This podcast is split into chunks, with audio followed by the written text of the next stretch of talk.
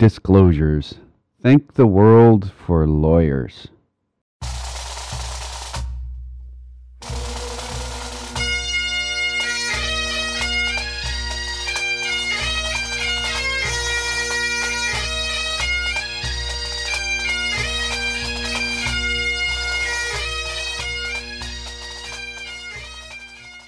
Once more unto the breach, dear friends, else close the wall up with our English dead.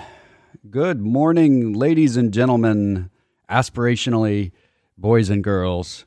Uh, welcome to the Personal Wealth Coach. This is Jake McClure. On the line with me, I have Jeff McClure. Uh, together, we are bald. Oh, together we are the Personal Wealth Coach and and bald. I'm glad you got that straight. Yes, we have to establish this is full disclosure. You guys need to have uh, total knowledge of the fact that there are two bald men with beards talking to you at the moment. This podcast is called the Personal Wealth Coach, and that's also the name of an SEC registered investment advisory firm based in Salado, Texas. Now, the fact that it's registered with the SEC doesn't mean that the SEC approves or disapproves of anything, neither does the secretary, whoever the secretary is. And this tape will destruct after it's listened to. You the dated yourself. This tape will destruct. Your podcast tape is about to self destruct. That's why you can't find the tape in it anymore. it already has self destructed because it's too old. Right. Uh, being listened to on a TWA airplane on a company from a TWA doesn't exist anymore either.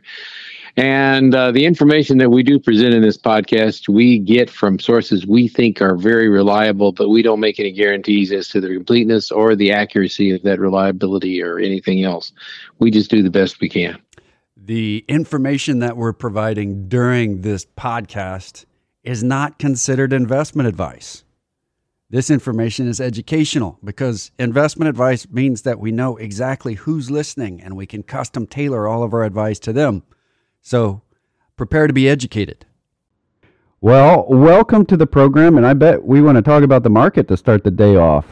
Uh, we've got a lot of stuff to talk about this week. If you would like to join the conversation and ask us some questions, we have email addresses. I know, earth shaking. It's crazy. We actually have email addresses that we can uh, take questions through. The email addresses are jeff at tpwc.com, as in thepersonalwealthcoach.com, or jake at tpwc.com, or you could do both. Uh, but we're going to hit the market first. We're going to hit it as hard as we can, maybe give it a bruise, uh, and then we'll go on to the next um, of our weighty discussion. Well, the market stayed at 44 Wall Street all week. Didn't move at all. Just stayed right there. Or if it moved, it only moved with the rotation of the planet.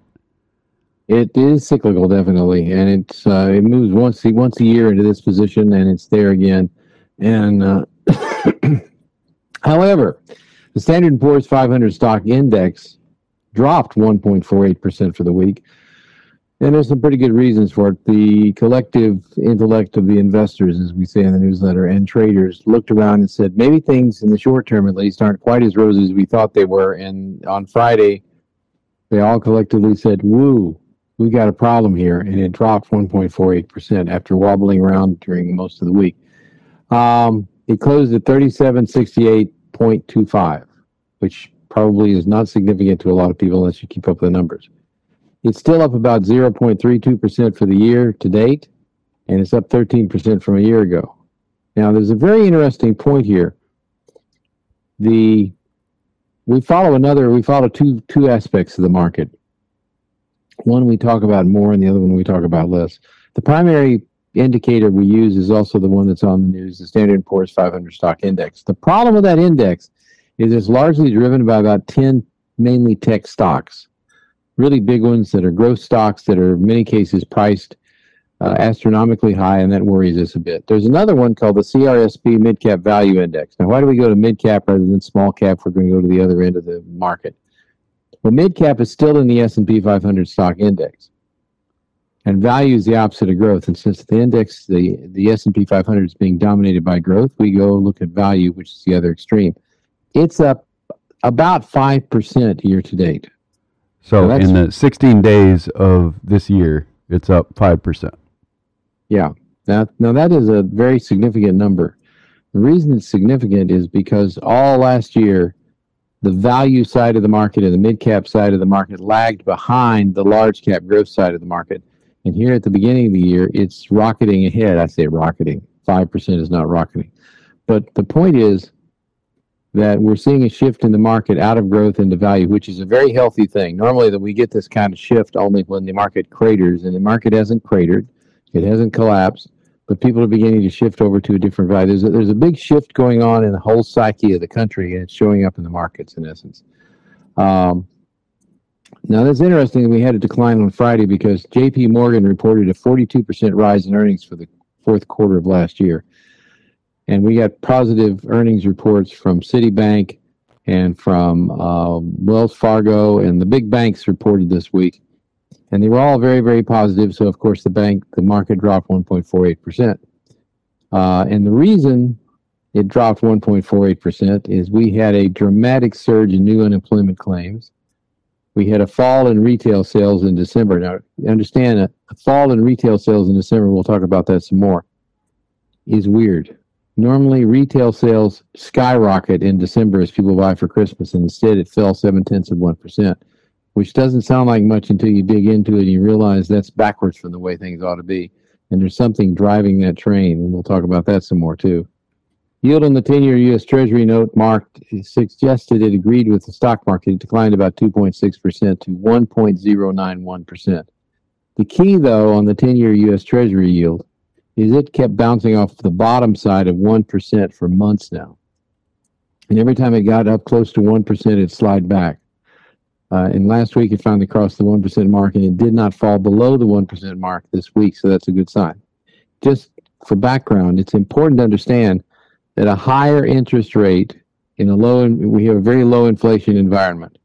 And in a low inflation environment, a higher interest rate in the 10 year T bill, uh, not T bill, 10 year Treasury note yield indicates that the people who are buying bonds anticipate more demand for loans in the future. They anticipate more economic activity in the future in the in the next 10 years than we're having now. Good sign. And the 30 year note rose even further uh, it's closing in on two percent. Wait, I don't believe that there's a 30 year note, but Thirty on closing Bond. closing in bond, Close- yes. on on on two percent, which doesn't sound like much compared with what it traditionally yields. But again, longer term, the bond market is saying that they're seeing a lot of optimism longer term, but they're a little bit uncomfortable with the short term, which is basically what the market is saying. Oil did pretty much the same thing. It slipped about one percent from last week's high to fifty-two dollars and eighteen cents. That's West Texas Intermediate crude, but it's only eleven percent where below below where it was a year ago. That's good. Basically, the markets are suggesting that we're we're looking at a potential short-term rough spot, but longer term, which is where the markets tend to look, somewhere out about six to nine months from now, we will see a resurgence in the economy, and that's what people are buying in the markets. Cool. Um, there's lots of different pieces of news. Consumer price index numbers came out. We've got labor index news. We've got industrial capacity and um, industrial production. We've got uh, retail sales. We got all this stuff. But in the middle of that, before we get started, we have a question from John. And John says uh, he sent a, in a, a copy, uh, a picture of an article from the Wall Street Journal that's going into depths about the difficulties of switching supply chains and so on. And his question is what happened to the 2020 global initiative to reduce dependence on China supply chains? It's still there. However, well, let me, let me let me explain that. It is not something that's going to take place a short period of time. Uh, this is this is something I've been talking about a lot this week. If you measure the industrial capacity of China, it's very close to the equivalent of the rest of the world combined. And that's something that's really hard for people to grasp. If we think back to the 1940s, for instance, uh, after Pearl Harbor, when Admiral Yamamoto says, uh, We have woken the sleeping giant. The reason why he said that, and he's got writings about it, is that the industrial capacity of the United States was equivalent to the rest of the world combined. And they just kicked the giant awake. Uh, and Admiral Yamamoto said this is not a good idea. Uh, he was in charge of, of the strategy and and was very brilliant, but he woke up the sleeping giant. If we do not find some methodology of automating our manufacturing, we are stuck with China because they have the industrial capacity already. We we have as the United States have spent a tremendous amount of money on building manufacturing in China. Uh, when when we outsourced the plants, we made new and top of the line plants at the place we outsourced to. That's China. Uh, I think any executive of any company that's manufacturing in China is very aware of the shifts in politics that have taken place in China recently. It's gotten a lot harder to do business in China because they can afford to make it that way. It's hard to leave China. Uh, the article that John sends in here from the Wall Street Journal has uh, a big chunk on it on okay, say say you've got a relatively small plant and and you feel like you're capable of moving it to say Thailand or even Mexico or even heaven forbid back to the United States. What you lose in doing that is your co-location with all the other suppliers for what you're making. Most of the stuff that is made is made with lots of parts that are made at other places. And most of those are made in China, which means that if you're in China, the supply chain to the manufacturer is relatively short. If you're doing it in the United States, you've lengthened your supply chain across the entirety of the Pacific because you've got to wait for computer chips, you've got to wait for upholstery, you've got to wait for all the things. And that's the problem is that supply chain is not just move the chain. Every link in the chain has to move. And just because we have a global initiative that says, hey, everybody, let's move the supply chain, doesn't mean that you just pick it up and move it.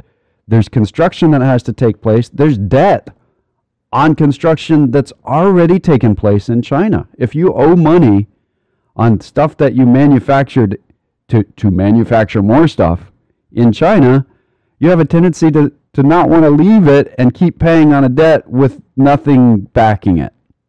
Does that make sense? I, I, I think it makes sense to me, but does it make sense to you?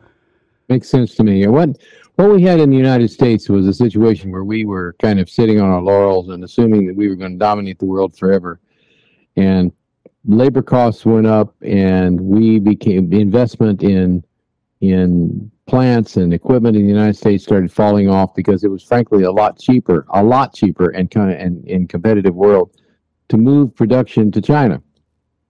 And you can't stay in business by having a price higher price on something than than your competitors have.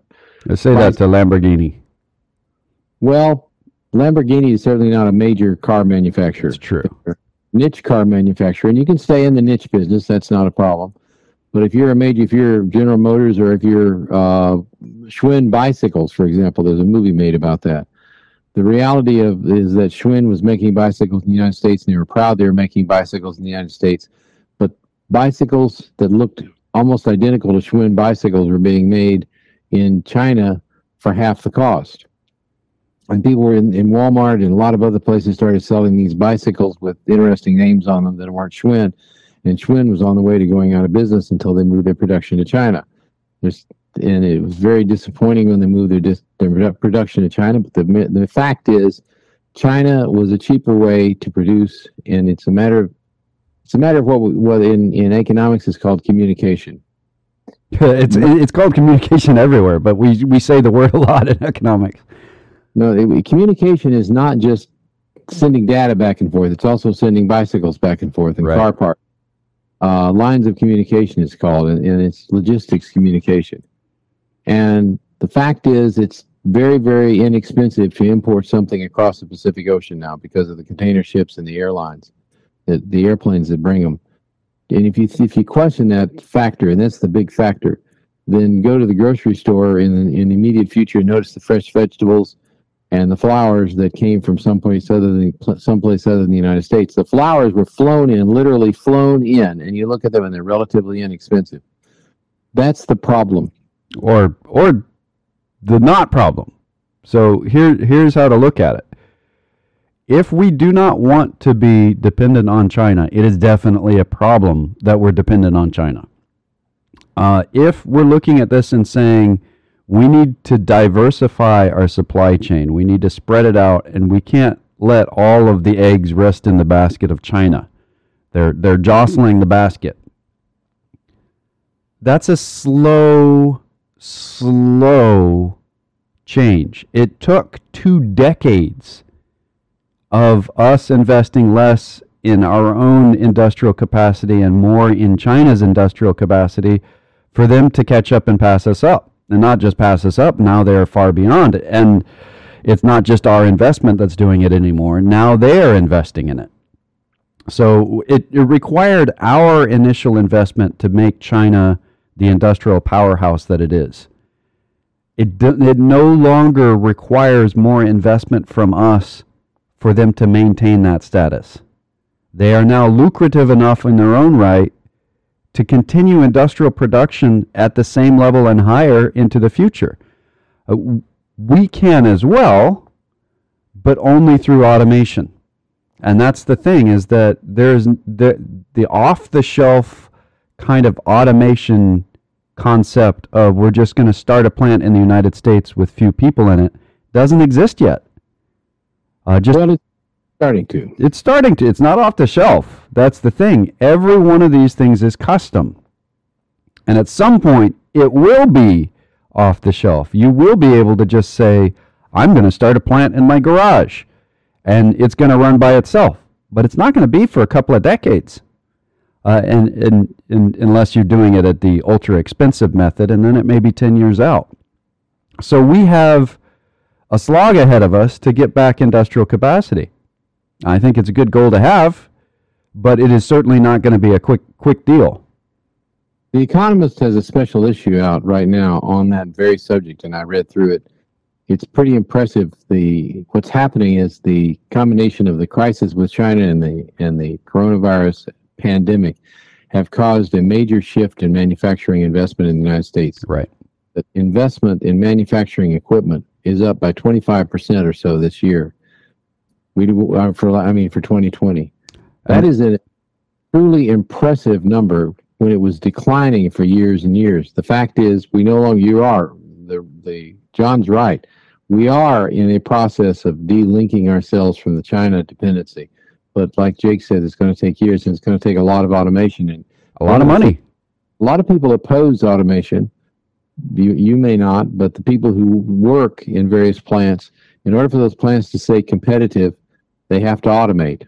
And we're going to, I think we're going to see an automation revolution that'll go on over the next decade that will be truly impressive. But an awful lot of people won't have jobs anymore because they're losing to robots. And, and this is the kind of the biggest thing if you know that now, how do you prepare for it? And the number one answer to that, it doesn't matter the socio-economic event, the new technology that comes along. Those that own things tend to do better than those that rent things. Those that own the marketplace tend to do better than those that simply consume the marketplace and are employed by the marketplace. This is very hard for a lot of people on the extreme left end of the political spectrum to understand, but ownership is how you remove yourself from poverty. It's just hard to do. So if you know that there's a coming threat, a risk of, hey, automation is going to take a lot of the industrial jobs, it's already been happening. It's not like this is a, a wake up call or something. Everybody should hopefully already be awake to this. So what do you do about it? You could you could say I'm going to join a union and we're not we're going to request pay raises and we're all going to go on strike if they lay us off. That just means they move the plant to China. If on the other hand you say I'm going to take what extra pay I have and use it to buy companies that are automating, then you're beginning the process of removing yourself from the employment dependency of working for a company that may be going away. And at the same time that you're owning that, the other direct form of investment is education. Figure out what you do want to be doing. And I know this is hard to do if you're in an industrial job and you've been there your whole life. There aren't a whole lot of people left in that category, as a side note. It's hard to say I'm going to go retool and retrain and I'm going to invest in the marketplace that is about to lay me off. But I mean, it's common sense to say who does better coming out of a depression, who does better coming out of recession, somebody who's renting their house and has no ownership, or people that have ownership in the country. And that's a, it's an easy answer. Those that own tend to do better. So that's your solution. It's not an easy solution, but it's the beginning of one. Addressing John's question directly in the in the article that he sent a picture of, 75% or 70% of companies that were surveyed said they expand, they're planning to expand their China footprint over the next two years. Right. There's a reality here. Uh, even though industrial production was up in the United States this month very nicely, 0.9% for manufacturing, um, for, as I say this month, December, the manu- the managers of the manufacturing entities that responded to that survey said that they're having a lot of difficulty finding employees, finding qualified employees, and keeping them at work because they have, when COVID comes along, they have to shut down production and cleanse everything and then quarantine people, and it's being very difficult. In other words, despite the fact our capacity, technically our capacity utilization is about 70% right now, between 70 and 74%, which is low compared with where we've been in the past. It really isn't. It really the, the capacity utilization makes some assumptions about labor that aren't accurate right now. The fact is we don't have enough qualified people to do much more manufacturing. So if a business is going to in the manufacturing industry is going to expand right now, it either has to invest a lot of money in automation, and I mean a lot of money in automation, build a new plant, or go to China. Yes, that there's some ability to go to India, but it doesn't have the quality. The, India doesn't have the infrastructure to put together a plant and make it work. Yeah. Agree the China. The the Chinese have for all their warts and pimples, they have planned this well over the last sec- several decades, they laid out an architecture of how and where they would build their manufacturing centers. They're all built around ports. They have really, really big roads between them. Those are both things that are missing greatly in Indian infrastructure. If you go to India and you say, I'm going to start a plant in India, the roads are very difficult to traverse, and if you're moving big equipment, just forget about it. It's not going to happen. And that's it. Also, true in the United States. Our infrastructure system makes it awkward. For example, let me give you let me give you a prime example that you can test out for yourself locally. Killeen could be a major manufacturing center for shipping things to the Gulf, although it's quite a ways from the Gulf, which is the natural direction that the roads out of Killeen should lead. But if you if you go down, what is it, I fourteen? Used to be one ninety that's in Killeen. Yeah, one thirty one, I fourteen. Yeah. You go down I fourteen and you want to turn right and go to Houston, go to the port of Galveston. You have to get off the highway, go through a stop sign, go through some uh, service roads, and get back on the highway. Now, if you want to turn north or if you want to turn to the east, which is not where the traffic goes, um, then the, there's a big overpass and it runs very nicely. And that's been that way for a long time. Even the military, which is what the interstate highway system technically was built for by, by Eisenhower, was he put it in the defense budget to move military assets around in the United States. Well, Fort Hood wants to, when it deploys, it goes to the port down there at Galveston and deploys from there. You would think that the interstate highway would turn right to the south coming out of Killeen, but it doesn't. And the reason is it used to be 190, and you have to follow the route of 190 in order to get the funding. We have a system that needs to be fixed for our infrastructure. Yeah. That, that's one of the big things on the horizon that we have to do. infrastructure spending is something that since Reagan has been talked about by both Republicans and Democrats. They all seem to agree on it, but we've got no real forward traction. What do I mean by infrastructure spending? I mean similar to what happened in the 1930s and then again in the 1960s. What happened in the 1930s and the 1960s? In the 1930s, we built a much beefed up rail system to move large things across the country. And then in the 1960s, we built a waterway system and, an, and, a, uh, and a highway system that would allow transportation of goods across the country and prevent massive flooding.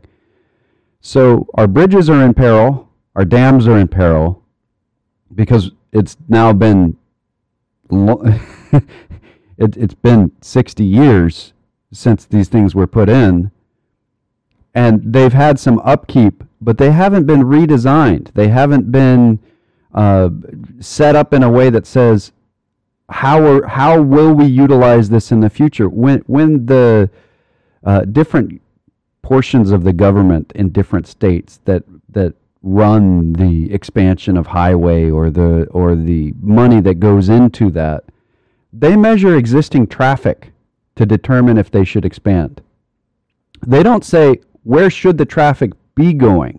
Like it should be we should have a good uh, system of getting stuff down to the gulf so, because that's where we can ship to the rest of the world. We don't say where is trade where would trade like the highway system to go? We say, where's the traffic going now? And if that includes getting off on service ways and stopping at stop lines, then we make, at stop signs, we make those really nice stop signs and we make these really nice little things in there. We're not forward looking in our infrastructure planning right now.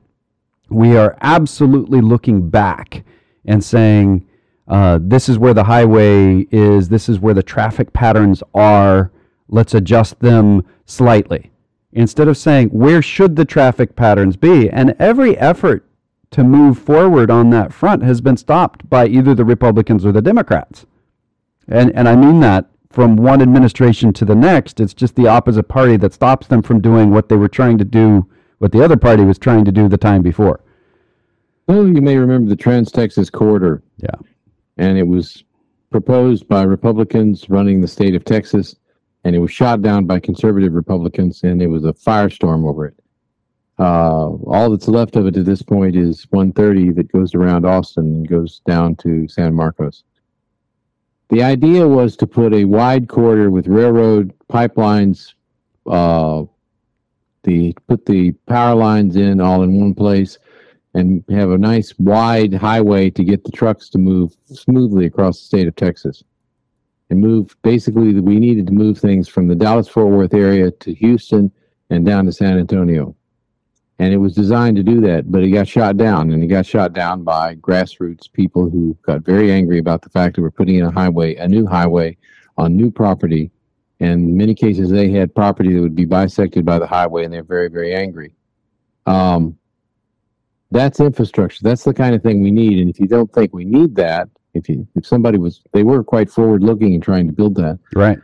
You get on an I thirty five on a given day and try to drive to Austin, you will probably encounter a traffic jam because I thirty five, despite the fact it's gone to six lanes, basically becomes jammed pretty regularly, not even during rush hour. Uh, admittedly, when we get uh, self-driving cars and they can drive closer together, which will be quite a while before we can get them to do that because we have to get rid of the drivers first.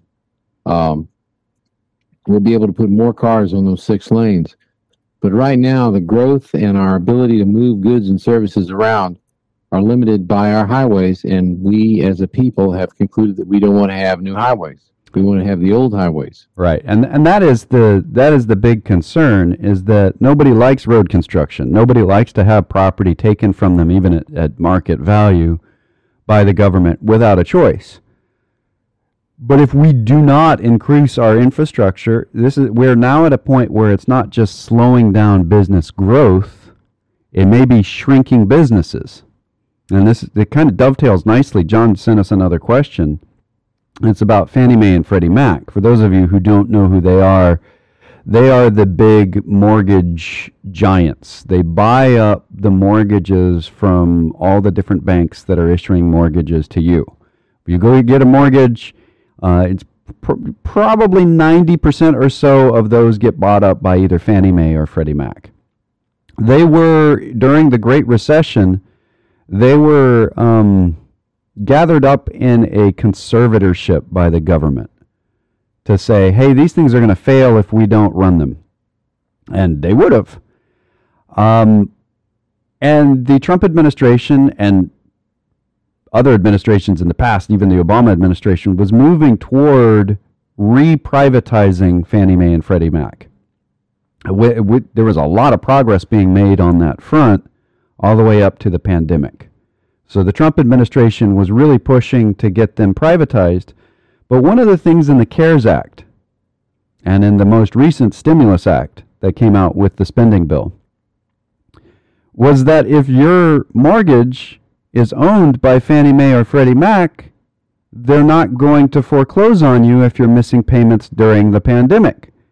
The only way they can do that is if it's under a government conservatorship. If it's a private enterprise, the government can't do that without compensating them. Uh, same thing is true with, with student loans. If you've got a, a federal student loan, you can stop paying on those loans because the government said, hey, during the pandemic, nobody has to pay. We're not even going to charge the interest on the extra payments. You just don't have to pay. But if you have a student loan, that doesn't mean you don't have to pay it because there's a lot of private student loans out there and the government can't go to a private institution and say you don't have to you don't get to get paid unless the government pays them instead they're not willing to do that so the Trump administration is looking at this and saying let's get these two organized organizations privatized it's not going to happen in the near term we have to wait till we're done with the pandemic and we're done using them as a piggy bank in order to let the private citizens take over. And now we can go on to other parts of the question.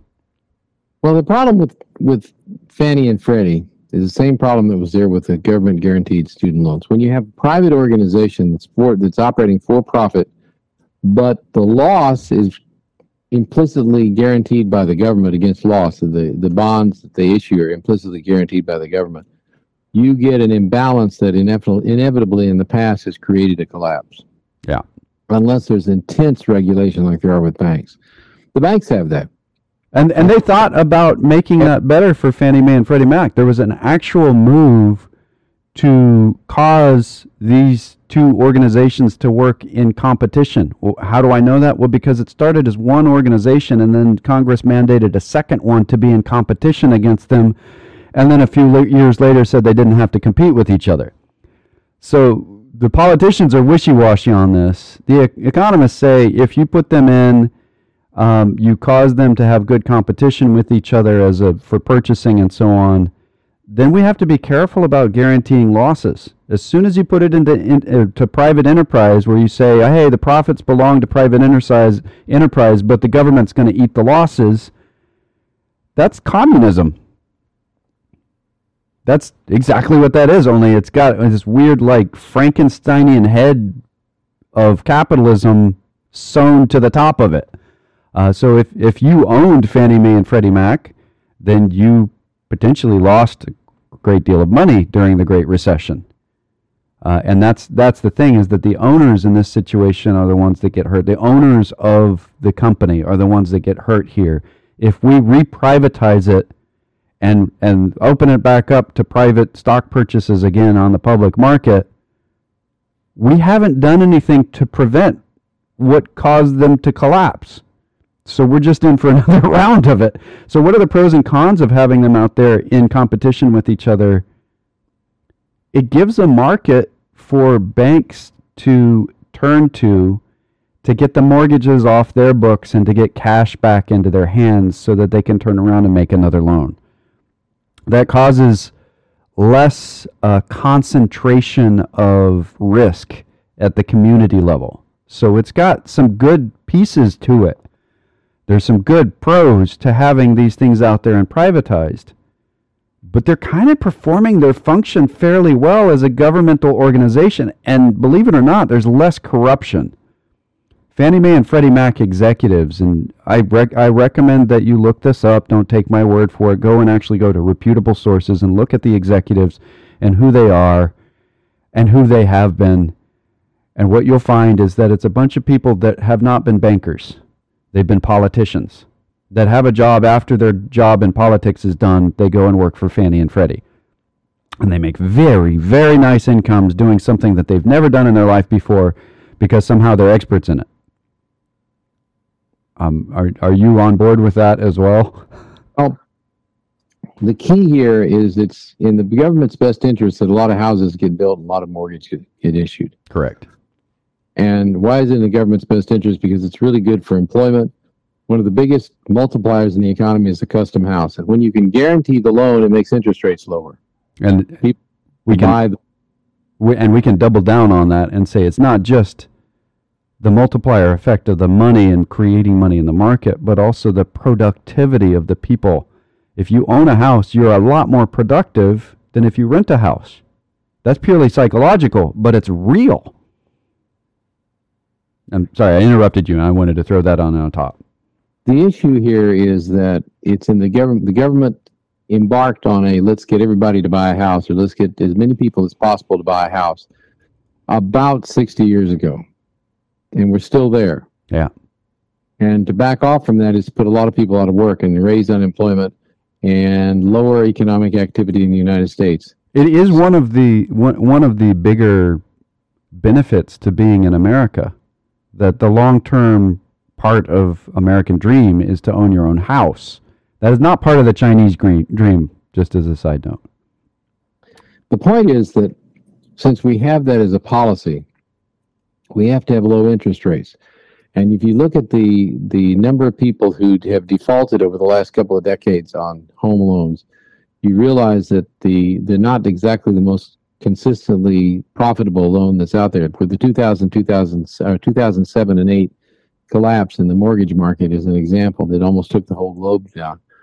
But the point is, and the important thing to recognize is that by putting a government guarantee behind those mortgage bonds, the interest rates stay very low and people can buy a lot of houses and they can put a lot of people to work. And in, and I don't think we're going to change that anytime soon. So we need to if we need to guarantee we need a guarantee. Therefore, we have to have the government control of the entity that has the guarantee. If we're going to give a benefit to an entity like a bank, FDIC insurance, the banks get very thoroughly inspected and very thoroughly regulated by the government. If we're going to have Fannie and Freddie go private, which we did, and we got a collapse out of it, we need to have them very, very, very, very thoroughly regulated, which we didn't. So that's the conundrum that we got there. And we got a break for commercials. Uh, if you would like to join the conversation, our email addresses in here are jeff at tpwc.com. That is in thepersonalwealthcoach.com. Or jake at tpwc.com. Uh, please send us an email. We have a lot to talk about, though. Do you have something pressing right at the beginning, or do we want to jump into things like possible tax cut during the first year of a Democrat in office? Well, that's a thing to jump into. We got a big spending bill coming up that is going to probably stimulate the economy and keep us from sliding into a second level of recession, our second leg of this recession. Uh, we hope because we're, the important thing to recognize that the Democrat don't make any assumptions about what the Democrats are going to do with control of Congress and and uh, President Biden in, in, pra- in place, yeah. And I think, and Jake was talking about this, that they're talking about a, ca- a further tax cut coming out of the Democrats, which is Yeah. something people are surprised at. Uh, They definitely don't want to raise taxes despite the propaganda to the contrary. They want to do anything but raise taxes in the middle of a, of a pandemic. Yeah, and this is what tax are we talking about? Well, in the Tax Cuts and Jobs Act, just as a side note, this is something we talk about fairly regularly in, on the program. We've had two major bills passed without any support from the opposite party, and they're always sniped at as soon as the other party takes over. So the first one was the Affordable Care Act, Ob- Obamacare. No Republicans voted for it. It's been sniped at by Republicans ever since. The Tax Cuts and Jobs Act. Zero Democrat votes in the House, in the Senate. It still got passed. We had this tax cut. It was permanent tax cut for the corporate and temporary tax cut on the personal side.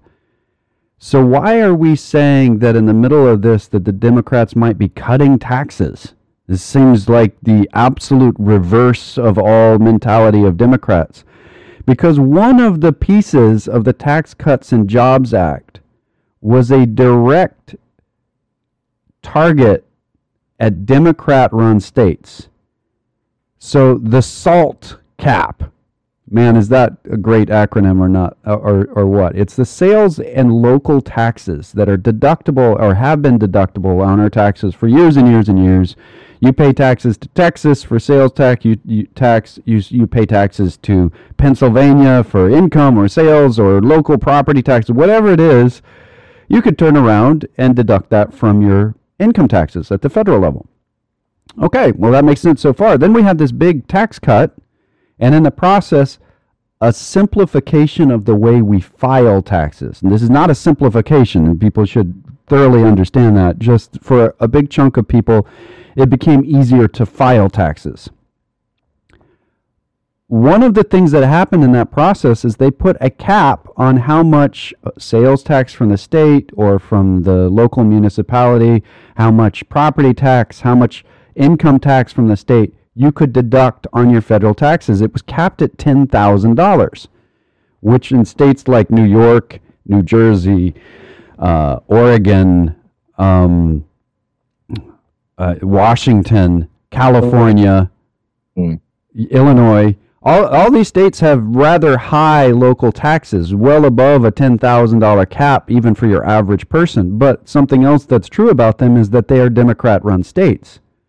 So when the when the Republican Congress cut taxes, they did it in a way that cut taxes for everybody, but also kind of put a little bit of a of a thumb screw in on the Democrats. Well, the Democrats see this year as the time to say, all right, let's take that cap away. Let's say, let's raise it or let's take it away completely. Uh, about 52% of the people that would get the benefit from repealing that cap 52% of the benefit would flow to households earning at least a million dollars a year. But it's a Democrat issue because the Republicans voted for it for with no Democrats involved. Just like a, a marketplace for insurance that anybody could go to was a Republican idea. But as soon as it was co-opted by the Democrats, no no Republicans can can stomach it anymore, even though it was devised by Reagan. Uh, Ronald Reagan said we need to have a marketplace uh, where we have apples to apples, where we're com- comparing health insurance with each other. Affordable Care Act, Obamacare came along and said, now this is a Democrat concept.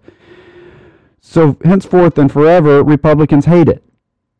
Well, in this case, we have a Republican group that limited tax deductions on the wealthy. And the Democrats are already targeting this to remove the tax deductions so that the wealthy can get them again. And I find this greatly humorous, but that is likely to be the first tax move of this administration in the next Congress is a tax cut. How's that for crazy? if you thought times were crazy enough already, well, now Democrats are talking about cutting spending, I mean, I'm sorry, cutting taxes at the same time that that Republicans have been completely uncaring about deficit spending. There you go. Here, here is our reverse. Man, is this like mirror land where Democrats are cutting taxes and Republicans are saying we've got to spend more money? Um, either way you look at it, it is strange. Uh, so when what you were just saying a moment ago about don't make assumptions about what you should expect from the Democrats um, when we made those assumptions about the Republicans when George W. Bush took over and the Republicans had the House and the Senate, we said, all right, we're going to get lower taxes and we're going to get a balanced budget. Instead, we got lower taxes and a huge deficit, a massive deficit. Uh, when uh, Bill Clinton came into office, we thought, oh no, free trade's out the window. We're going to have higher taxes. We did get higher taxes, but then they got lowered again. And there's no way we'll ever get a balanced budget. And then we did. So there's a counterintuitive nature of politics that people have to be aware of when dealing with the economic portion of it. You can't just look at the party demagoguery and what their platform is. You actually have to look at what benefits them at any given time. And right now, there's a very clear Democrat to uh, benefit to raising the cap on the uh, sales and local taxes, the SALT cap. There you go. There was my soap soapbox for a moment. I don't think we need to be too concerned about the Democrats raising taxes this year. This year, I, right? I don't think it's going to happen. Once the economy gets rolling and gets moving very, very fast, I think there's a possibility, but I think it'll be a couple of years before they even consider doing that. Taxes are going to go up. Yeah, I think that I say that with a great deal of confidence because the existing law raises taxes in three years, 2025, and it's going to happen. Um, and when that happens, it, taxes that's, that's four years. Just as a side note, but they the taxes very well that could be moved to, to a little earlier date. But taxes will go up because the law says they're going to go up. So plan on taxes going up, just not this year. Uh, the, let me let me throw another piece on why we say not this year. Number one, we're coming out of a recession, or maybe going back into a recession. We're in tough times. The nominated Secretary of the Treasury is Janet Yellen, who is an academic that I would not have been surprised to have Donald Trump nominate as Secretary of Treasury. She is not a politician. She is a, a, an economist and an academic economist who studies this really, really thoroughly. And what she said when she was on the Fed is the same thing that she'll say now. You don't raise taxes when you're coming out of a recession unless you want the recession to be really long. So that that's where we're getting our pieces here.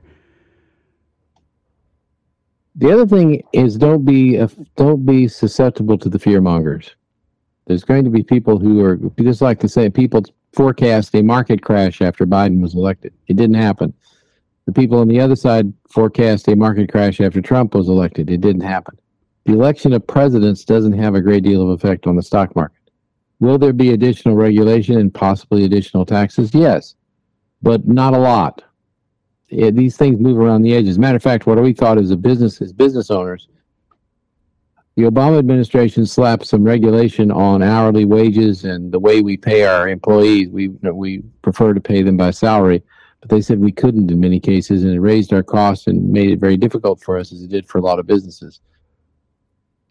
The interesting thing is that was overturned by the courts, but during the Trump administration, it was reimposed by the Secretary of Labor during the Trump administration and was even more severe than the one that happened that Obama had proposed. So things really don't change that much from one administration to another. If you think about the fact that if you were if you were subject to regulation certain things, the banks were subject, we're running out of time. You're right. Finish up your, your thought there, your mid sentence.